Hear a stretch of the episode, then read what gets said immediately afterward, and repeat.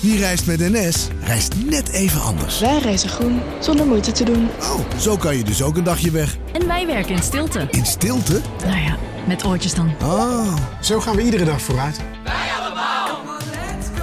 Stap je ook in? Nieuw Aquarius Red Peach Zero Sugar. Met zijn heerlijke frisse persiksmaak zonder suiker draagt Aquarius bij tot jouw dagelijkse hydratatie en helpt zo mee om je vochtbalans op peil te houden tijdens alledaagse actieve momenten. Thuis, op het werk of onderweg. Ook verkrijgbaar in smaken lemon en orange. Probeer hem nu.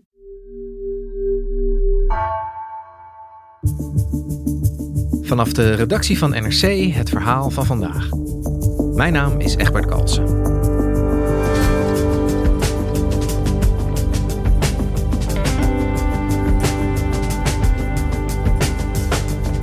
Rundvlees uit Brazilië is populair bij Nederlandse chefkoks. Het is mals en goedkoop. Maar het is ook omstreden. Voor een deel van de Braziliaanse veeteelt vindt namelijk een massale ontbossing plaats in het regenwoud van de Amazone. Onderzoeksredacteur Carlijn Kuipers traceerde het vlees dat onze restaurants serveren terug naar de bron en ontdekte hoe foute runderen worden witgewassen.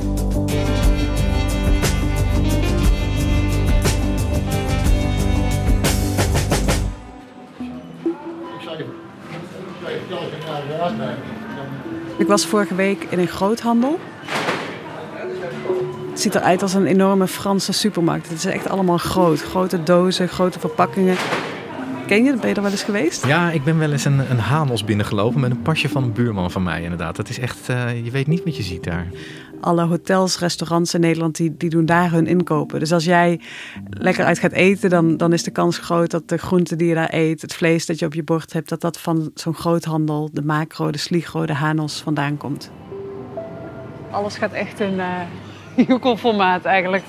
Hier, een zak pijnboompitten van een kilo. Die haal je bij de Albert Heijn in zakjes van 20 gram of zo. De reden dat wij daar waren, was dat we op zoek waren naar vlees en uh, specifiek rundvlees. Ja, dus nu lopen we langs grote koelcellen met hoge deuren. En hier zitten echt kilo verpakkingen kroketten, frikandellen, sausijzenbroodjes. Ja, de vleesafdeling, dat zijn eigenlijk grote koelbakken waar echt grote hopen vlees in liggen. Het zijn niet verpakkingen van 200 gram, maar echt uh, in porties van 2 of 5 kilo. Echt zware stukken vlees. Ook allemaal wat bloederige zakjes.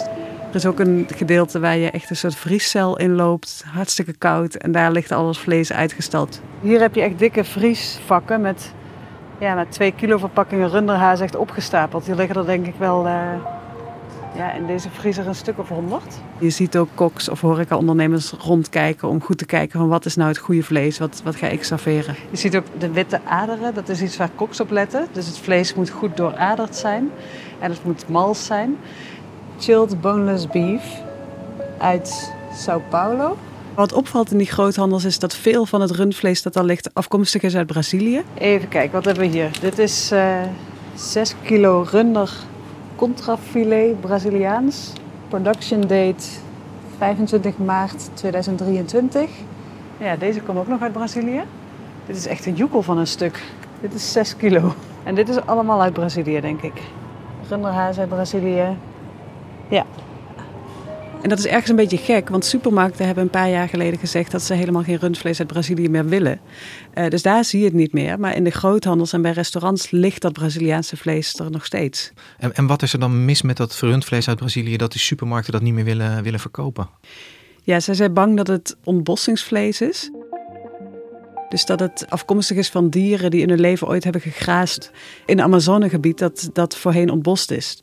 Um, ja, veeteelt is een heel belangrijke factor in de ontbossing van, uh, van het Amazonewoud. En het is daarmee dus een, ja, echt een grote bedreiging voor de Amazone en voor het klimaat wereldwijd. Carlijn, ontbossingsvlees noem jij het. Je hebt daar onderzoek naar gedaan. Wat heb je precies uitgezocht? Ja, ik deed dit onderzoek samen met mijn collega Jeroen Wester. En we wilden eigenlijk in kaart brengen in hoeverre dus die ontbossing in Brazilië te linken is aan, aan het vlees dat wij hier eten. En we hebben daarvoor gekeken naar uh, een twintigtal slachterijen in de Amazone en uh, probeerde in kaart te brengen wat er in de gebieden waar zij dus hun vlees inkopen de laatste jaren is ontbost. En uh, de aanleiding voor dat hele onderzoek was het feit dat er precies een, een jaar geleden een Britse journalist is vermoord in de Amazone, Dom Phillips. Uh, en hij is vermoord samen met uh, zijn Braziliaanse gids, collega Bruno Pereira. Want dat moet je denk ik even uitleggen. Die moord, dat herinner ik me in ieder geval nog wel. Maar wat, wat is precies de link tussen die Guardian-journalist Dom Phillips en dit dossier? Nou, Dom Phillips deed veel onderzoek, veel journalistiek in de Amazone. Dus hij uh, probeerde in kaart te brengen hoe de Amazone verwoest wordt op allemaal verschillende manieren. We've got some breaking uh, news now on the story of Dom Phillips, who went missing a few weeks ago. Hij is uiteindelijk vermoord uh, omdat hij onderzoek deed naar illegale visserij. Brazil's federal police have confirmed that the remains that they were led to have been confirmed as the remains of the British journalist. The Guardian nam kort na de dood contact op met Forbidden Stories. Dat is een collectief van journalisten die eigenlijk verhalen voortvertellen van journalisten die vermoord of bedreigd zijn. Uh, vanuit het idee van een journalist kan vermoord worden, maar het mag niet zo zijn dat zijn verhaal dan ook stopt. Een moord mag niet lonen, eigenlijk. Dus zij hebben jarenlang de verhalen waar Don Phillips aan werkte over verwoesting van de Amazone voortgezet. NRC werd begin dit jaar gevraagd om daaraan mee te doen. De concrete aanleiding was dat er veel vlees uit Brazilië in Nederland terechtkomt. Nederland is de, de ene grootste importeur van rundvlees uit Brazilië van Europa. En toen zijn we met Britse, Braziliaanse, Duitse journalisten eigenlijk gaan samenwerken om die hele keten van het vlees in kaart te brengen. Van het Amazonewoud tot het Nederlandse uh, restaurantwezen. Laten we die keten eens aflopen. Uh, beginnend in Brazilië. Het gaat over, over ontbost Amazonegebied. Hoe, hoe, hoe gaat dat daar met die veeteelt? Veeteelt is, is oorspronkelijk iets wat in het zuiden van Brazilië plaatsvindt. En de Amazone ligt in het noorden. Het is een enorm gebied. Het is echt onvoorstelbaar wat de afstanden zijn. Uh, en die veeboeren die zijn eigenlijk door de decennia heen steeds dieper de Amazone ingetrokken op zoek naar nieuw land om hun dieren te laten grazen. En ja, dat is best een gewelddadig, destructief proces. Uh, traditionele bewoners, inheemse mensen, die worden echt verjaagd door veeboeren of anderen die dat land in beslag willen nemen.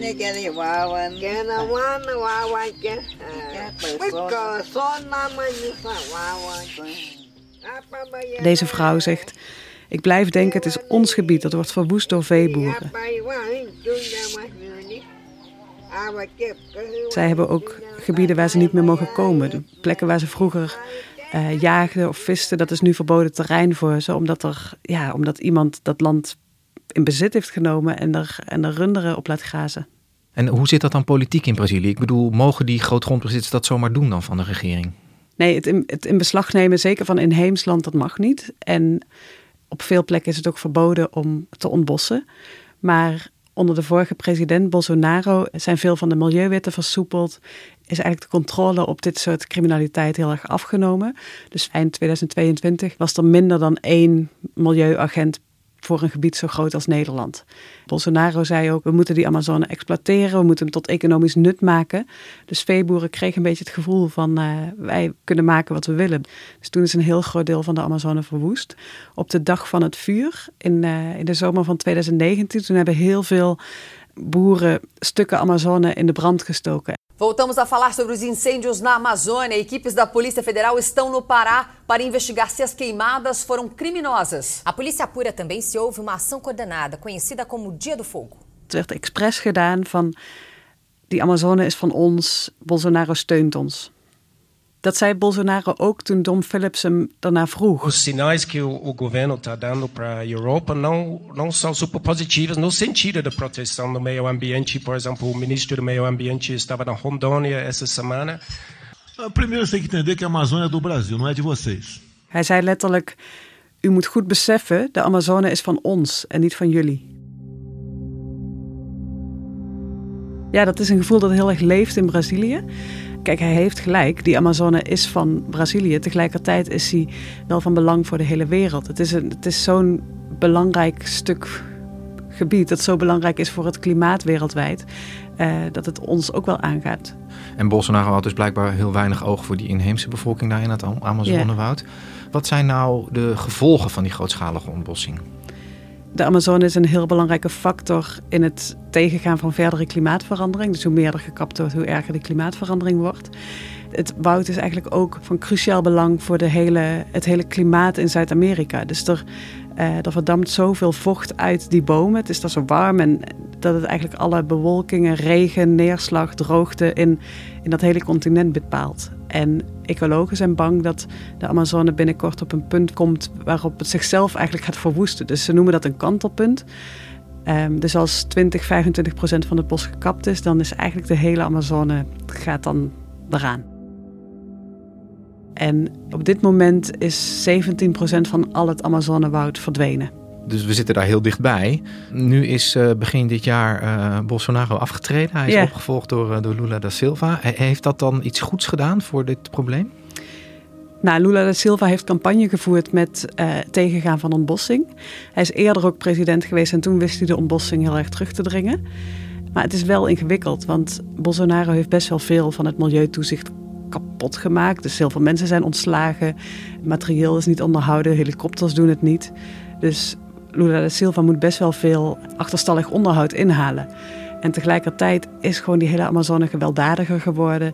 Het is crimineler geworden. Dus er is een oud politieagent die zei gisteren in The Guardian... van de hele Amazone wordt overgenomen door georganiseerde misdaad. Dus het is echt een, een moeilijke strijd die daar uh, gevoerd moet worden.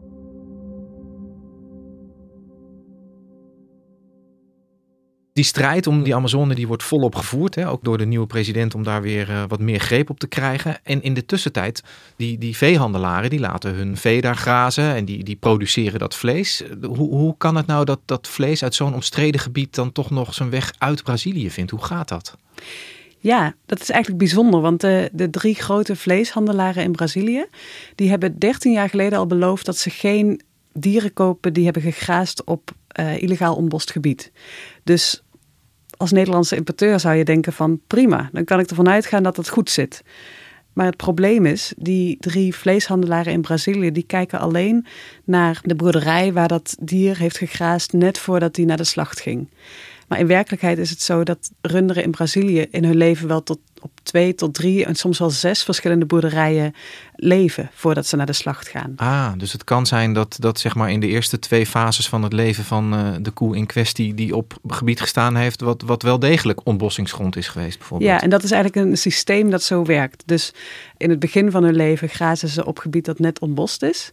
En uiteindelijk gaan ze naar een boerderij die schoon is. Dus waar, waar geen ontbossing heeft plaatsgevonden. En vanaf daar worden ze doorverkocht aan, aan de slachthuizen. En dan wordt dus zo die foute geschiedenis van dat ontbossingsvlees wordt een soort verhuld. Het is eigenlijk een soort witwassen van, van rundvlees. Ja. En, en hoe zijn jullie er dan achter gekomen? Want het staat dus ook niet op het etiket, even simpel gezegd. Hè? Er staat op uh, schone wei, slachterij en dan komt het hier in Nederland terecht, uh, simpel gezegd. Ja. Hoe, hoe zijn jullie er dan achter gekomen dat dat wel degelijk uit dat ontboste gebied komt? Nou, het begon eigenlijk met onze Britse collega's. Die hadden 22 slachterijen in de Amazone in kaart gebracht. Waarvan we wisten dat zij dieren uitkochten uit gebied waar ontbost was. Toen hebben we douanegegevens gevonden, of gekregen eigenlijk. En daaruit bleek dat er in de afgelopen zes jaar 18 miljoen kilo vlees van die 22 slachterijen naar Nederland is gekomen. Dus toen zijn we gaan kijken van kunnen we dat dan linken aan specifieke restaurants, hotels. En op een dag zijn Jeroen en ik, mijn collega, naar de groothandels gefietst. En daar gewoon naar binnen gegaan en gekeken van wat ligt daar in de schappen. En het geluk met Braziliaans vlees is dat er een code op de verpakking staat. Dat is een, uh, een CIF-code. En dat is een unieke code voor elke slachterij. Ja, en bij de drie groothandels, bij alle drie vonden we ook vlees van Tangerada Serra. Even kijken.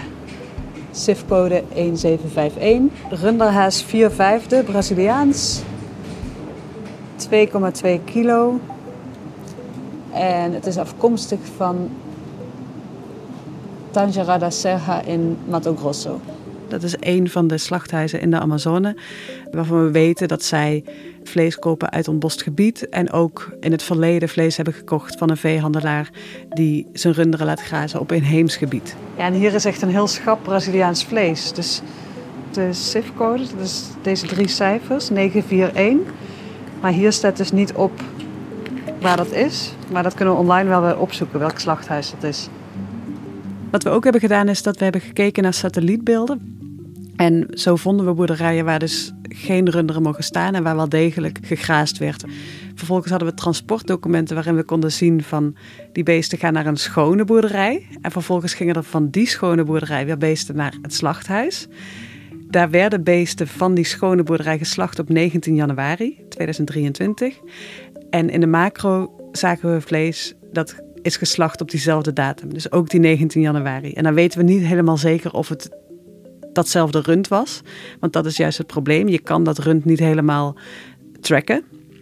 Maar er is dus een groot risico dat er bij macro ontbossingsvlees in de schappen ligt. Ja.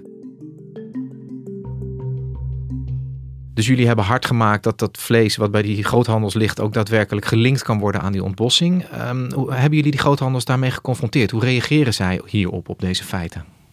Ja, we hebben alle drie de groothandels gevraagd. En zij weten allemaal van het probleem van rundvlees uit Brazilië. Ze weten dat het een risico is. Uh, maar ze gaan best wel af op de informatie die ze krijgen van de Braziliaanse slachthuizen. Die beloven dat ze geen ontbossingsvlees verkopen. De Hanos zegt wel geschrokken te zijn van ons onderzoek en zij gaan kijken of ze hun beleid moeten herzien.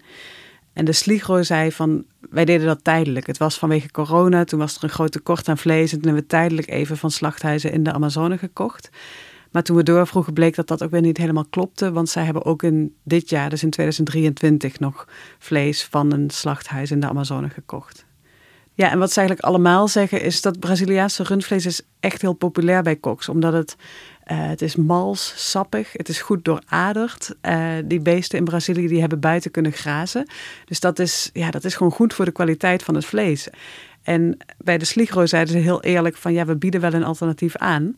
Maar uh, het kost echt heel veel moeite om de koks te overtuigen dat ze niet Braziliaans rundvlees moeten gaan gebruiken.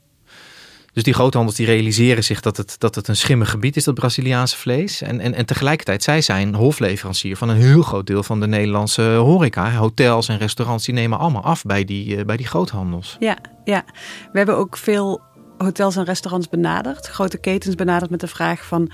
Waar kopen jullie je rundvlees in? Komt het uit Brazilië? Van welk slachthuis komt het? En we hebben eigenlijk van de meeste van die ketens geen antwoord gekregen. Uh, van Van der Valk, daar konden we op de site zien dat ze Braziliaans rundvlees verkopen, maar zij wilden niet zeggen van welk slachthuis. En Loetje, de, de biefstukketen, uh, zij gaven als enige wel antwoord. En zij uh, vertelden ons dat ze inderdaad vlees uit Brazilië kopen.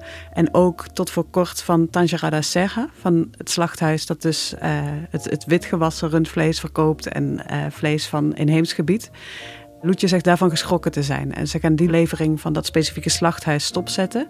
Maar ze gaan nog niet afstappen van Braziliaans vlees. Omdat ze zeggen van het is, het is toch te lekker. En voor onze kwaliteit biefstuk hebben we dat nodig. Dat betekent dus dat als, als mensen in een restaurant gaan eten en daar een biefstuk bestellen in Nederland, dat er, dat er een kans is dat dat heeft bijgedragen aan de, aan de ontbossing van de Amazone. Ja. Wordt daar nou politiek vanuit Nederland of vanuit Europa uh, wel eens naar gekeken? Ik bedoel, dit is niet wat wij willen met z'n allen. Er zijn allerlei verdragen afgesproken die juist die ontbossing tegen moeten gaan. In Europa wordt gewerkt aan een bossenwet die het moet verbieden om producten te importeren die hebben bijgedragen aan ontbossing. En daar is een paar maanden terug een akkoord over bereikt en die wet moet nu in werking treden. En het is heel erg de vraag of het dan nog mogelijk is om rundvlees uit Brazilië te importeren. Want het probleem is, met dat vlees uit Brazilië weet je het eigenlijk nooit. Dus met die nieuwe wetgeving wordt de verantwoordelijkheid voor importeurs om precies te weten waar dat stuk vlees vandaan komt, wordt veel groter. En het probleem dat je dus de keten niet in beeld kan krijgen in Brazilië, dat het troebel is, dat je niet kan zien waar dat rund allemaal heeft gegraast, wordt dan een groot probleem. Ja. Dit verhaal is allemaal aan het licht gekomen eigenlijk door een hele wrange aanleiding. De dood van die, van die Guardian-journalist Dom Phillips.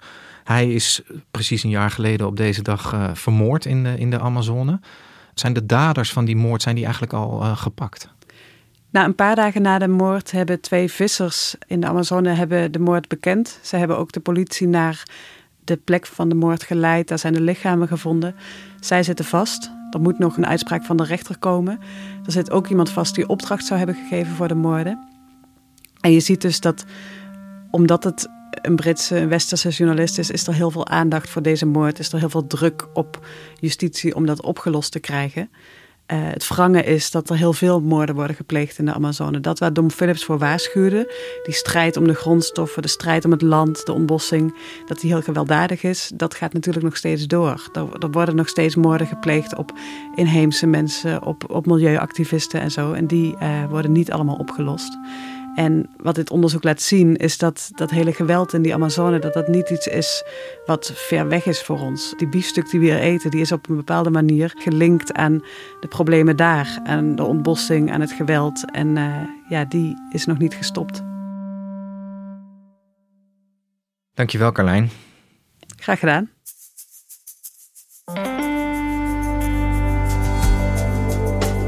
Je luisterde naar vandaag, een podcast van NRC.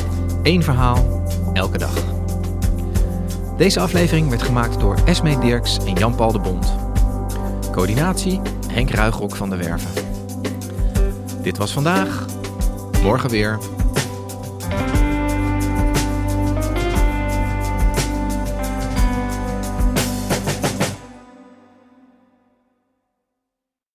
Een maatschappij waarin iedereen meedoet. Een gezonde, groene en rechtvaardige wereld. Daar willen jij en heel veel andere mensen best iets aan bijdragen. In het klein en in het groot. Dicht bij huis en ver weg. Zo hebben we vorig jaar 349 miljoen euro bij elkaar gebracht. Miljoenen waarmee onze goede doelenpartners de wereld elke dag een beetje beter kunnen maken. Nationale Postcode Loterij. Samen voor een betere wereld.